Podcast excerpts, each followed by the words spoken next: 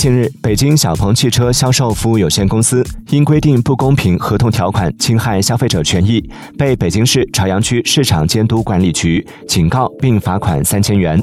日前，小鹏汽车针对此事回应称，已于三月八号对购车协议内容进行了调整，调整内容包括体现仲裁和诉讼两个选项条款，更便于客户选择。